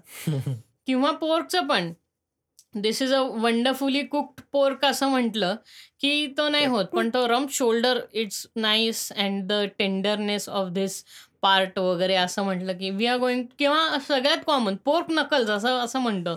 एक पोर्क नकल्स नावाचा एक हे असतो. पोर्कचा एक पार्ट असतो. म्हणजे डुकराचा शोल्डर ब्लेड वगैरे आणि त्याचा हात. त्या. हाताला ते पोर्क नकल्स असा तो एक त्या खालच्या पार्टला पोर्क नकल्स असे म्हणतात. तोही. खूप फॅटी असतो. तर ते पोर्क नकल्सच्या वेळेस पोर्क जातं आणि फक्त नकल्स ऐकू हं. सो धिस इज अ नकल. बीप नकल, बीप नकल हे हे खूप आहे म्हणजे ते ते काय हे करायची गरज नाहीये आता सेन्सर हो. तुम्हाला. आणि अजून खूप काही आहे. म्हणजे आता जेम्स बॉन्ड मूव्ही आला होता स्कायफॉल. त्यावेळी मला वाटतंय काय जास्त काही खूप असे ऑफेन्सिव्ह सीन नव्हते, काही नव्हतं. त्याला नाही अरे काय आणि कधी-कधी जेम्स बॉन्ड मूव्हीजमध्ये ना बऱ्याच बऱ्याचशा अशा टर्निंग पॉइंटच्या गोष्टी आहेत ना, ह्या त्या सीन्समध्ये घडतात. हो, पण त्याच हे कट करून टाकतात. त्यामुळं कळत लिंकच काही नाही लागत. राहत नाही. म्हणून बरेचसे सिनेमे आपल्याकडे ते रिलीज पण करत नाहीत ह्याच कारणामुळे. म्हणजे त्यांना सगळं करायचं त्यापेक्षा आपले चायनीज परवडलं.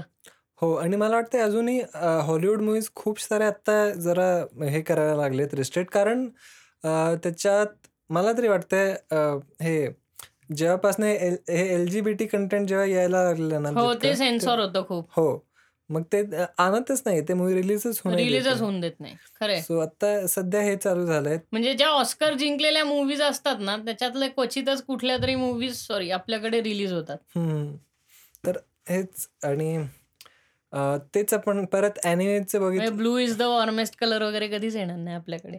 नाहीच येणार आपल्याला एकतर तो फ्रेंच मूव्ही आहे. अ, टोरेंट टोरेंटवरूनच घ्यायला लागेल. नाही, नाही एकतर तो फ्रेंच मूव्ही. हो. दुसरं तो आहे ह्याच्या रिलेशनशिप्सवरती सेम सेक्स रिलेशनशिपवरती मूव्ही आहे तो. हं, हं, हं. तर तो कधी यायचा आणि त्यात पण सेम सेक्स म्हणजे ते हे आहेत लेस्बियन आहे. त्यामुळं तर कधीच येणार नाही. हो. म्हणजे काय होईल काय माहिती इकडे. म्हणजे मला सिरियसली विचार करावासा वाटत नाही, पण ठीक आहे. आपल्याकडं काय आप आपल्याकडं हे डिक्रिमिनलाइज केलंय सगळं. पण बाकी बोलायला लोकं घाबरतात. परत पटपट पट व्हायला लागले. पटपट, पटपट, पटपट व्हायला लागलं. काय? कुठनं येतोय हा आवाज? ठप, ठप, ठप. नाही तू काही हात लावलाच नव्हता. मी इथं काहीतरी हे केलं आणि काय माहिती काहीतरी माईक्सला होतंय आज. आज आज मला माहीत नाही काय प्रॉब्लेम आहे. पण तेवढं तुम्हाला ऐकायला लागेल. इतका काही खूप ऑडिबल असा नाहीये पण ठीक आहे. एकदम मायनर आहे. तर ते एक आहे आपल्याकडं सेन्सॉरशिप खूप वाढल्यात खूप गोष्टींच्या. हो, किंवा एक पो पॉलिटिकल व वेंडेटा किंवा असा अजेंडा टाइप हे खूप होतात मूव्हीज. किंवा आपल्या इथं तर बऱ्याच वेळेला जे लोकांना बघायला आवडतात त्याच मूव्हीज बनवतात. हो, मला ते एक वाटतं, की म्हणजे मसाला मूव्हीजचा आता वाटतं रेट खूपच वाढलाय. मला ते शी सिरियसली हाऊसफुल काय? परफॉर्मन्स चांगला मूव्हीज. होता त्याचा. एंटरटेनमेंटच्या मूव्हीज खूप वाढल्यात. हो.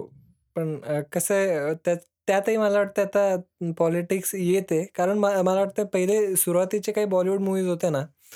त्यात होतं मुद्दा उचलायचे. त्यात uh, revolting against the government हे सगळ्या गोष्टी दाखवायचे. आता. खूप रेअर अ, मूव्हीजमध्ये दिसतं. म्हणजे तरी आपण मध्ये आर्टिकल 15 निघाला होता आयुष्मान आर्टिकल. 15 चांगला आहे. सो मस्त आहे सिनेमा. हो. म्हणजे सिनेमॅटोग्राफ ग्राफी वाईज पण चांगला आहे. हो, नाही, नाही. तो सिनेमा खूपच भारी केलाय त्यांनी. आणि तो ती खरी गॅप वगैरे ती सगळी दाखवून देतो. म्हणजे हे जो आहे ना, की तो जो आपल्या इथं कास्टिझम होतं त्याच्यावरती हो. तो दाखवून देतो. हे खूपच भारी केलाय त्यांनी तो सिनेमा. नाही खरंच म्हणजे तो त्याबद्दल काय म्हणतो बोलण्यासारखं आहे. तो चांगला आहे सिनेमा खूप. बाकी मला असं जातपात वगैरे ह्याच्यावरती असं काही फारसं बोलायला आवडत नाही. कारण ते युजलेस आहे. हो, त्याचा अर्थ पण नाहीये काही. So that's thing that's the thing की हे आहे. खूप असं काही एक्सटेन्सिव्ह पण असं काही वाटत नाही मला त्याच्यावरती, की. तो सिनेमा जे काय आहे ते ट्रुथ लोकांसमोर पोर्ट्रे करतो म्हणून. हो. किंवा आता तुम्हाला वेगळा थॉट म्हणून तुंबाड सारखा पण मूव्ही. आपल्या इथं माहितीये का लोकांना ना सिनेमा हॉलमध्ये जाऊन आहे ना विचार करायचा नसतो बिलकुल. त्यामुळं त्यांना आहे ना ते सिनेमे चालत नाहीत इतके. हो. जितके कारण काय किती वेल मेड मूव्ही होता तुंबाड खूपच भारी. मूव्ही होता. म्हणजे त्यातले अस काही-काही शॉट्स बघून ना म्हणजे तो आणि खूप असं तो असा आउटलँडिश कसा म्हणतो ना आपण, की आउटलँडिश तो एक क्रिपीनेस क्रीपीनेस आहे, आउट ऑफ द बॉक्स आहे. हो. इतकं हॉरर पण असं नाहीये. पण ग्रीम आहे ग्रिपिंग. ग्रिपिंग आणि ग्रीम आहे खूप. म्हणजे हो. त्याच्यात लाईफचे ट्रुथ्स पण आहेत 4-5 असे असा सिनेमा. नाहीतर आपल्या इथं काय लोकं अर्ध्याहून जास्ती बायोपिक्स बघायच्या. हं. नंतर अ, काहीतरी पौराणिक सिनेमा बघायचा. हो. अ, की मग बाकीचे तेल मसाला. गेले. मसाला मूव्ही बघायचा. हेच असतं काहीतरी एंटरटेनिंग पाहिजे. असलं बाकीचं काही बघायचंच नसतं लोकांना. हां ना आणि त्यातल्या त्यात बोलतात म्हणजे हाऊसफुल अ, हाऊसफुल पण नाही. मागच्या वेळी कुठला मूव्ही आला दबंग 3 आला होता आणि त्याचबरोबर एक चांगला मूव्ही पण आला होता. आय थिंक अ, राजकुमार रावचा मूव्ही त्याचबरोबर रिलीज झाला न्यूटन होता. म्हणतोय ना तू? हां, बहुतेक न्यूटन. न्यूटन, आणि अजून एक असाच मसाला मूव्ही झाला होता. लोकं हो. मसाला मूव्ही बघून म्हणतात आजकाल चांगले सिनेमा बनतच नाहीयेत. हो. त्याचबरोबर त्यांच्या सेकंड स्क्रीनवर न्यूटन चालू आहेत. तिकडे म्हणजे आपल्या इथं फार क्रिटिकली अक्लेम्ड असा म्हणजे अ, काय म्हणतो क्वीन नंतर आलाच नाही, नाही का एवढा मूव्ही. हो. पण त्याच्यात पण थोडासा होता मसाला स्टाईल त्याचा होतं थोडंसं. होतं पण की स्टिल ते एक अ, हार्टब्रेक होणे वगैरे, वगैरे हे हे सगळं होतं त्याच्यात. हं, हं, हं. बट ते कंगना रनौतचा परफॉर्मन्स परफॉर्मन्स भारी होता. नाही, no doubt. To know to understand की एक लो बजेटमध्ये त्यांनी तो मूव्ही साकारला आणि इट वॉज अ ह्यूज हो, सक्सेस. तो आहे किंवा तन्नू वेड्स मन्नू आहे. तो तन्नू पण वेड्स म्हणू आहे.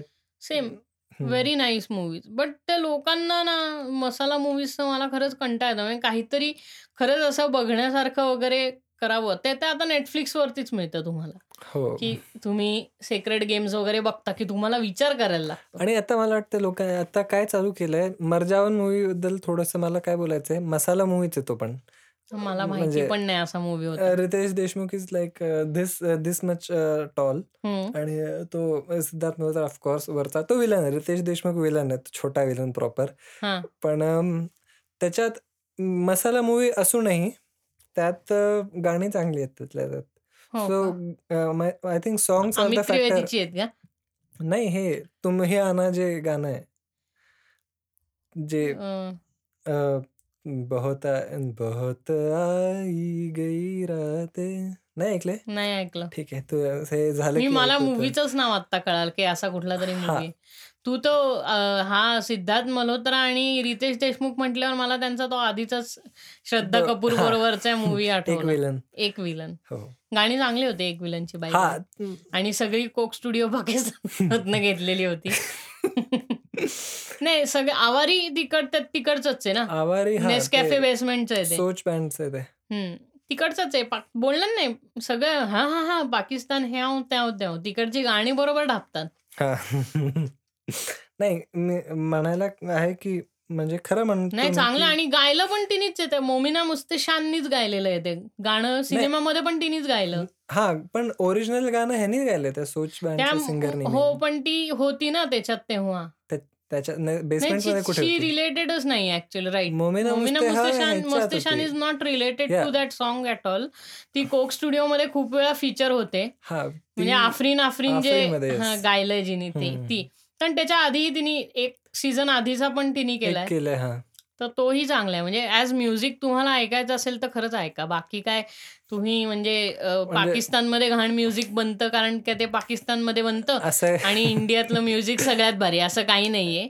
आपलं सगळं जे हिंदुस्थानी म्युझिक आहे हे सगळं ओव्हरऑल सेमच आहे.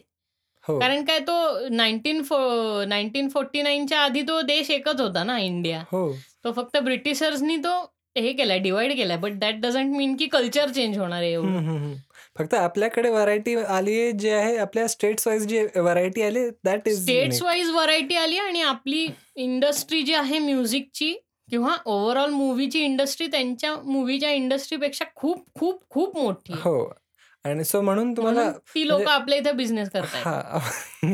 आतिफ हां, पाकी आता तुम्ही राहत फतेह अली खान किंवा ह्यांना मग बोला काहीतरी. पण त्यांची गाणी तर येणारच. म्हणजे ते पाकिस्तान, पाकिस्तान हे सगळं निवडलं ना, की ते मग ठीक होतं सगळं. किंवा हं. मग ते डायरेक्ट म्हणतात आम्ही दुबईत राहतो. तो तो एक कॉमन ग्राउंड आहे. हो. न्यूट्रल ग्राउंड आहे ते, की दुबई.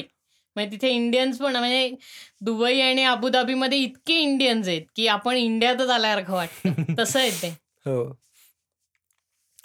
आणि हां, अजून हे पण साउथ साउथ मूव्हीज मी म्हणतोय मोस्टली जे मसाला मूव्हीज असतात ना, ते. सगळे सुरुवात साउथनी होते. हो. काहीतरी एक छोटीशी लाईनच त्यांचा लेसन असतो. बाकी अख्ख्या पिक्चरमध्ये हां, सगळी अख्ख्या पिक्चरमध्ये काही नसतं. काही पण नसतं. अरे त्यांची गाणी तरी भारी असतात अरे काही-काही. काही-काही हो, असतात ना. किंवा तो मारी म्हणून आहे, तो मूव्ही चांगला आहे. हो, मला ह्याचा अ, धनुष. धनुषचा.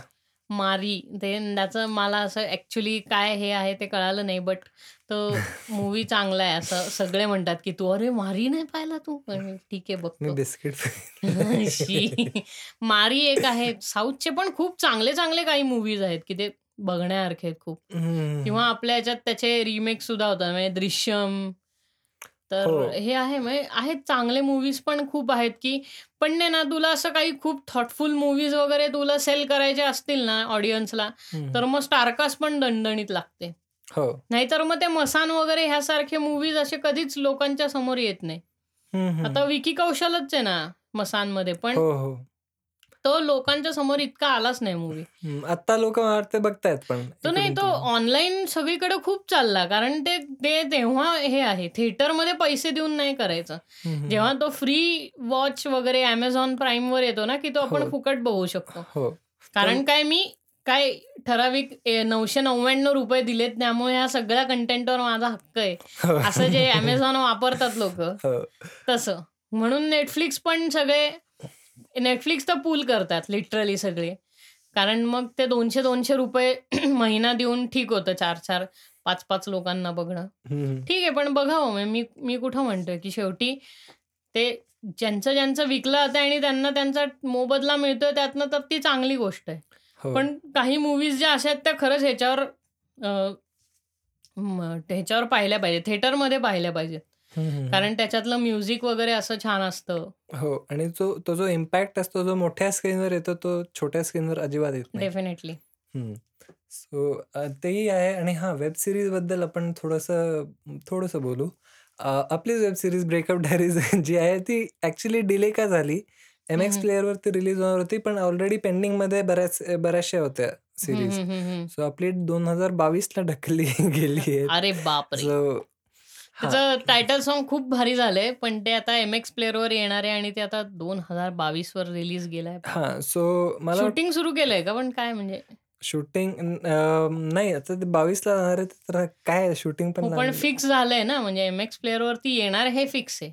हो, येणार आहे. अ, पण ते बघताय म्हणजे असं त्यांच्याकडेच फायनल दिलंय असं नाहीये. ते हो, जर ते अजून काही सगळीकडे प्लॅटफॉर्म टा मिळालं टाकून हां, बघणारच ना. हं. No doubt.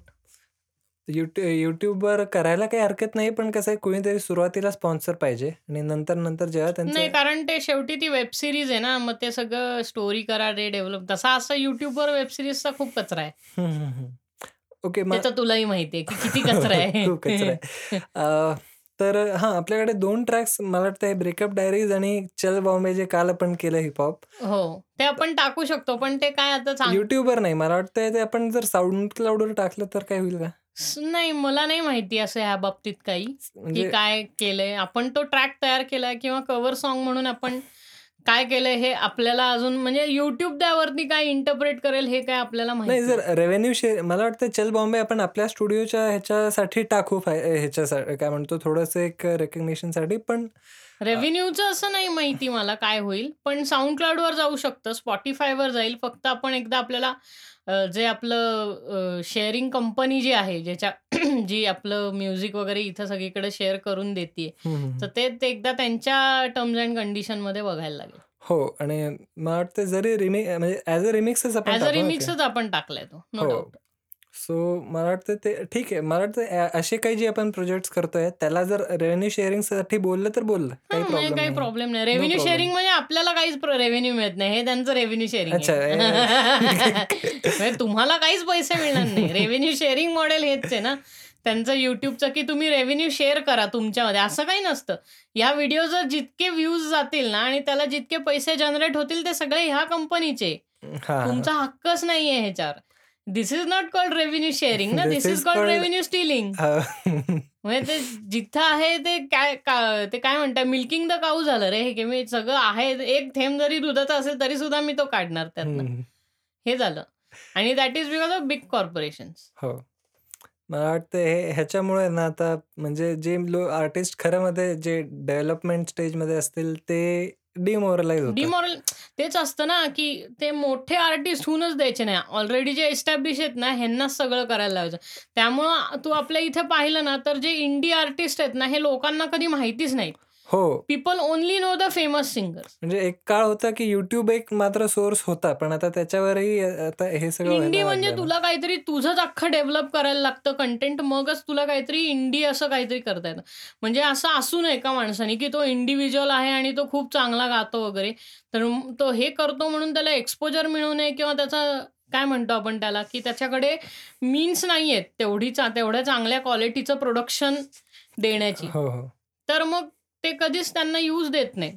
मोठ्या कंपनीजचं हेच असतं हो. की ते मग आणि आपल्या इथं दुसरी गोष्ट म्हणजे सगळं सिनेमांमध्ये गाणी असतात अल्बम्स हम्म. असे इंडिव्हिज्युअल खूप कमी निघतात हो आता यायला लागलेत आता हिपहॉप वगैरे हिपहॉप वगैरे तर व्हायला लागले पण इतर जॉनर्समध्ये पण व्हावं ना. तर आता प्रतीक कुहटचं कसं म्हणजे इंडी होता तो हो. आता आता तो हे झाला किंवा सनमपुरी ज्यांनी कव्हर्स करून करून करून तो आता ओरिजिनल कंपोजिशन आणि तो. मेन. स्ट्रीमवर आले. सो तशी लोक पाहिजेत ना म्हणजे तेवढे पण प्रमोट व्हायला पाहिजेत. हे इतके प्रमोट का झाले? कारण ह्यांना युट्यूबवरती इतकं फॉलोअर्स होते की ते फेमस झाले. तर असं ते प्रत्येकाला व्हायला पाहिजे ना. प्रत्येकाकरता तो प्लॅटफॉर्म अवेलेबल पाहिजे. हो. कारण काय आपलं तिकडच्या देशातले सारखे नसतात खूप टेक्नॉलॉजिकली ॲडव्हान्स आपल्या इकडची लोक. किंवा. Musicians in the in all what you can say in all sense. की ते म्युझिशियन्स असे नसतात. तर मग त्यांना प्लॅटफॉर्म मिळाला पाहिजे ना सपोर्ट करायचा. म्हणून तर आपण असं आपल्या साईडनी प्रयत्न करतोय की जर तुम्हाला आमच्या मी आमच्या ह्याच्यातनं स्ट्रीममधनं तुम्हाला पोचायचं असेल तर तुम्ही पोचा. इवन नो काय आम्हाला असे काय लाखो करोडो हे नाही आहेत पण तुम्हाला तुमचं गाणं जर एका ह्याच्यावर प्लॅटफॉर्मवर पोचवायचं आहे. तर मग ॲटलिस्ट आपण त्याच्यातनं एक लिंक झालो त्याकरता तर मग वेल अँड गुड ना. हो. तर अ, ते हे हे बोलण्याचा मुद्दा का होता? कारण आपला पॉडकास्ट पण जरा असा मला वाटतंय मागे पडतोय शेअरिंगमध्ये. तर जेवढे लिस्नर्स आहेत मी त्यांना अजूनही म्हणजे परत एकदा रिक्वेस्ट करतो की प्लीज शेअर करा. थोडंसं याला सपोर्ट द्या. कारण कसं आहे मी अजून परत सांगतोय की मराठीतली पहिली पॉडकास्ट आहे ज्याला इंटरनॅशनल जे पॉडकास्ट स्ट्रीमर्स जे स्ट्रीमिंग कंपनीज आहेत त्यांनी अप्रोच केलं आहे आणि आता अवेलेबल पण. अवेलेबल पण झालंय म्हणजे स्पॉटीफाय आयट्यून्स आणि स्टिचर एम के. एकच आहे का दोन्ही? सगळीकडे आणि मेजर किस्सा ह्याच नावाने आहे. आयट्यून्स वरती स्पॉटीफाय वरती स्टिचर वरती. ओके तिन्ही जागी म्हणजे तिन्ही जागेवरती सेम नाव आणि अँकर वर पण. म्हणजे Anchor हे वर पण. नाही म्हणजे अँकरचं पहिले नाव घ्यायला पाहिजे. कारण अँकरनी सगळ्यात पहिले हे ठेवू दिलेली पॉडकास्टिंग. त्यामुळे अँकर कम आयट्यून्स सॉरी अँकर iTunes Spotify and also Stitcher. असे हो. चार प्लॅटफॉर्म्सवरती आपली युट्यूब ऑडिओच्या स्वरूपात अवेलेबल आहे आणि युट्यूबवरती व्हिडिओच्या स्वरूपात अवेलेबल. सो असेच एपिसोड्स आता प्रत्येक जसं दर्शन बोलला लास्ट टाइम की दर फ्रायडेला न्यू एपिसोड रिलीज होणारच आहे. Six P M six P M and आता स्टार्टिंग आहे म्हणून तुम्हाला मी दर्शन आणि आमचेच मित्र सापडतील त्याच्या पलीकडे थोडेसे म्हणजे अ, रे सुरुवातच आहे म्हणून मी म्हणतोय हो इतक्या राईट लवकर कारण नाही काय येणार. आम्ही दोघं सापडणारच कारण काय आम्ही मेन होस्ट आहोत हा. पण we also are me we are also what requesting other people to come आणि फ्रॉम ऑल फील्ड असं नाही की म्युझिकच पाहिजे हे पाहिजे वगैरे असं नाही. तर सगळ्यांना करतोय आम्ही. पण कसं आहे की आम्हाला हे सगळं स्टुडिओचे वर्किंग आवर्स जे काय लोकांना दिलेल्या कमिटमेंट्स असतात हे सगळं सांभाळून करायचं असतं. हो. सो आम्ही हे करतोय की जरा रिफ्रेन करतो. म्हणूनच आमची दर फ्रायडेला पॉडकास्ट आहे. नाहीतर आम्हाला काय रिकामे असतो तर दररोज पॉडकास्ट केली असती ना. हो.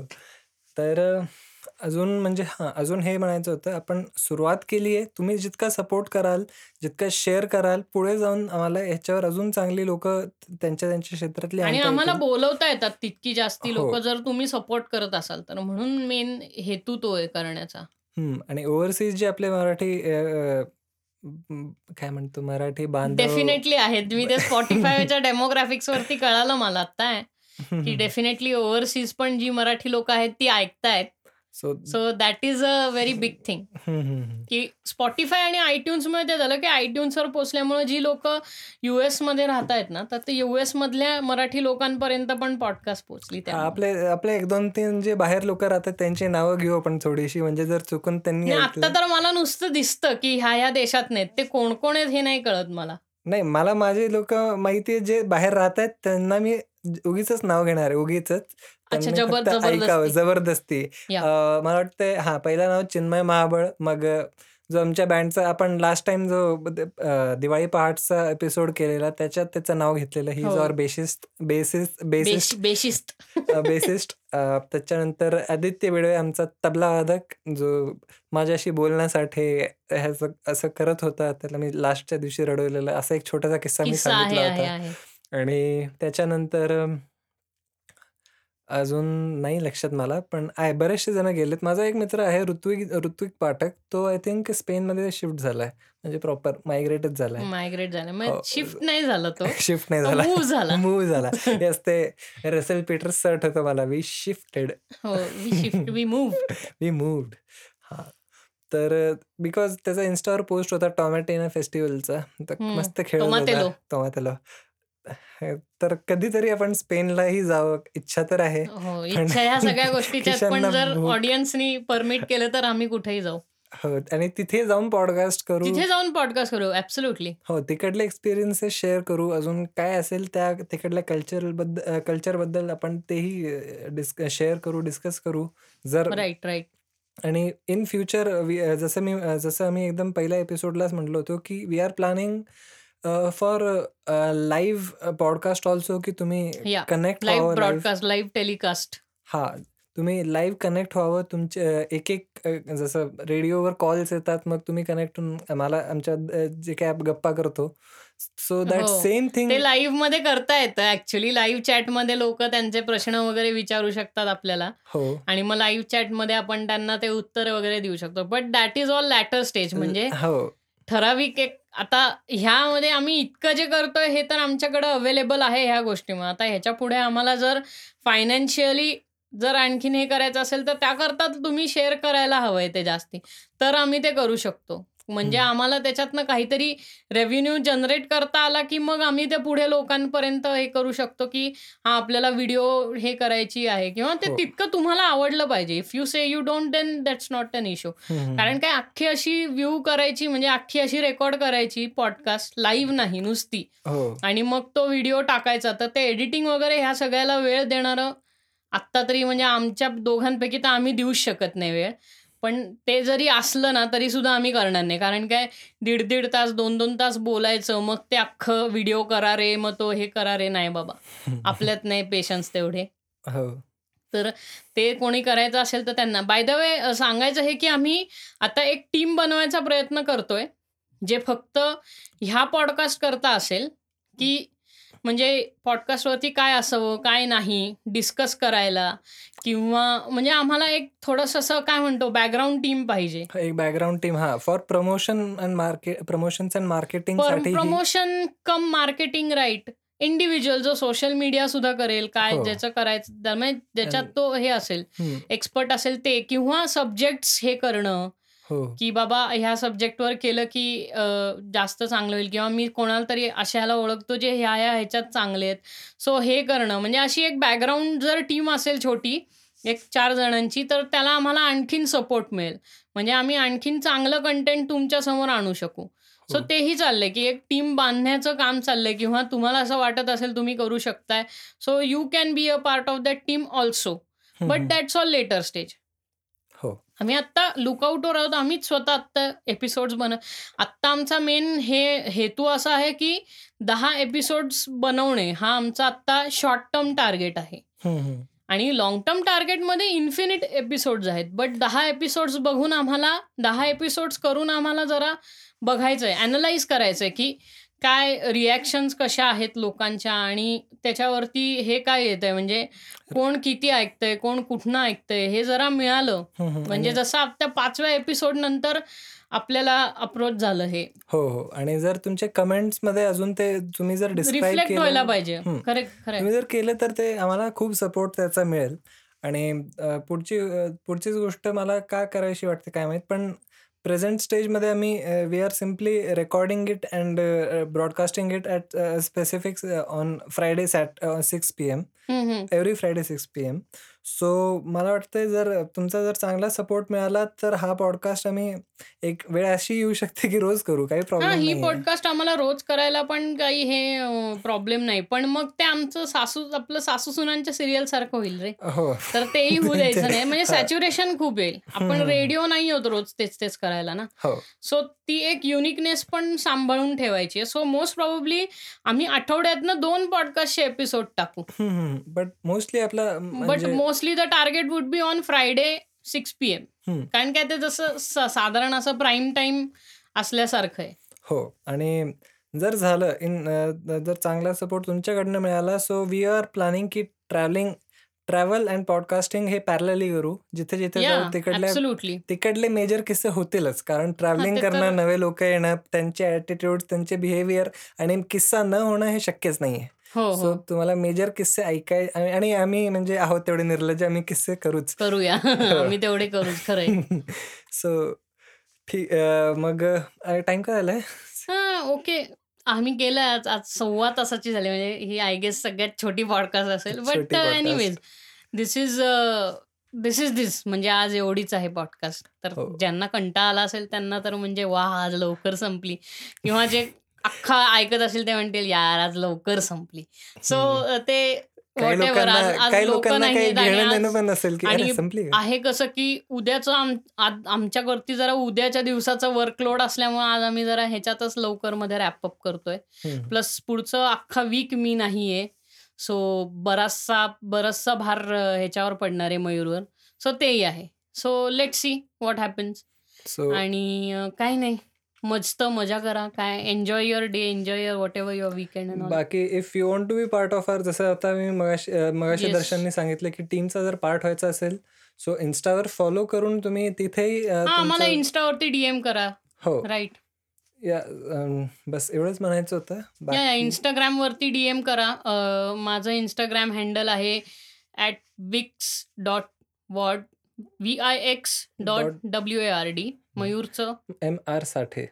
येस. मयूरचं इन्स्टा हँडल आहे @एम.आर.साठे आणि स्टुडिओचं Instagram हँडल आहे @स्टुडिओज_नेहा. सो तुम्हाला स्टुडिओच्या ह्याच्यावर स्टुडिओला फॉलो करा, मला फॉलो करा, मयूरला फॉलो करा. जे गेस्ट येतात त्यांना फॉलो करा. तुम्ही सगळ्यांना फॉलो करा. वेगवेगळे चॅनल्स आहेत ज्याच्यातनं तुम्ही आम्हाला कॉन्टॅक्ट करू शकता. Facebook आहे. अ, Instagramचे मेसेजेस आहेत. Facebook मेसेजेस आहेत. अ, YouTube कमेंट्समधनं तुम्ही करायचं असेल तर त्याच्यातनं करा. तुम्हाला जिकडनं सबस्क्राईब करायचं आणि स्प्रेड द वर्ड. बेसिकली आमचं हेच चाललंय, की we are hitting for uh, you know uh uh, a definite number of viewers की at least we should get this much viewers की बाबा एक टार्गेट ठेवलंय, की आम्हाला एका एपिसोडला कमीत कमी 1000 व्ह्यूज तरी मिळाले पाहिजेत. तर तितकं लोकांनी शेअर केलं तर 1000 व्ह्यूज मिळतील. So. We are watching for that. आणि ऑल्सो तुम्हाला इतर प्लॅटफॉर्म्सवरती ऐकायचं असेल तर तिथेही ऐका. iTunesवर ऐकू शकता. तुम्ही Spotifyवरती ऐकू शकता आणि तुम्ही Stitcherवरती पण ऐकू शकता. म्हणजे आता हे 3 वेगळे प्लॅटफॉर्म्स आहेत जिथे तुम्ही अख्खी podcast through only audio consume करू शकता. म्हणजे तुम्हाला अख्खं YouTube व्हिडिओ बघायचा. नसेल तर तुम्ही तुमचं Spotify किंवा iTunesवरती किंवा Stitcherवरती ती पॉडकास्ट प्ले करून अशा मोबाईल आयडल हां. सायलेंट करून पण मोबाईल सायलेंट. नाही, आयडल करून ठेवू शकता. म्हणजे तुम्ही फोनमध्ये चालू राहील गाणं जसं असतं आपलं. स्क्रीन बंद असतो आणि गाणं चालू. असतं. तर तसं पण तशा ह्याच्यावरती पण फॉर्मॅटमध्ये तुम्ही ऐकू शकता. सो दॅट्स दॅट आणि okay. Good night, good morning जे काय तुम्ही जेव्हा ऐकता जनरली आपली 6ला संपते तर गुड नाईट हो. and have a great day. This have is Darshan signing off. Along with Mayur Sathe signing off. Yes. Bye. Bye bye.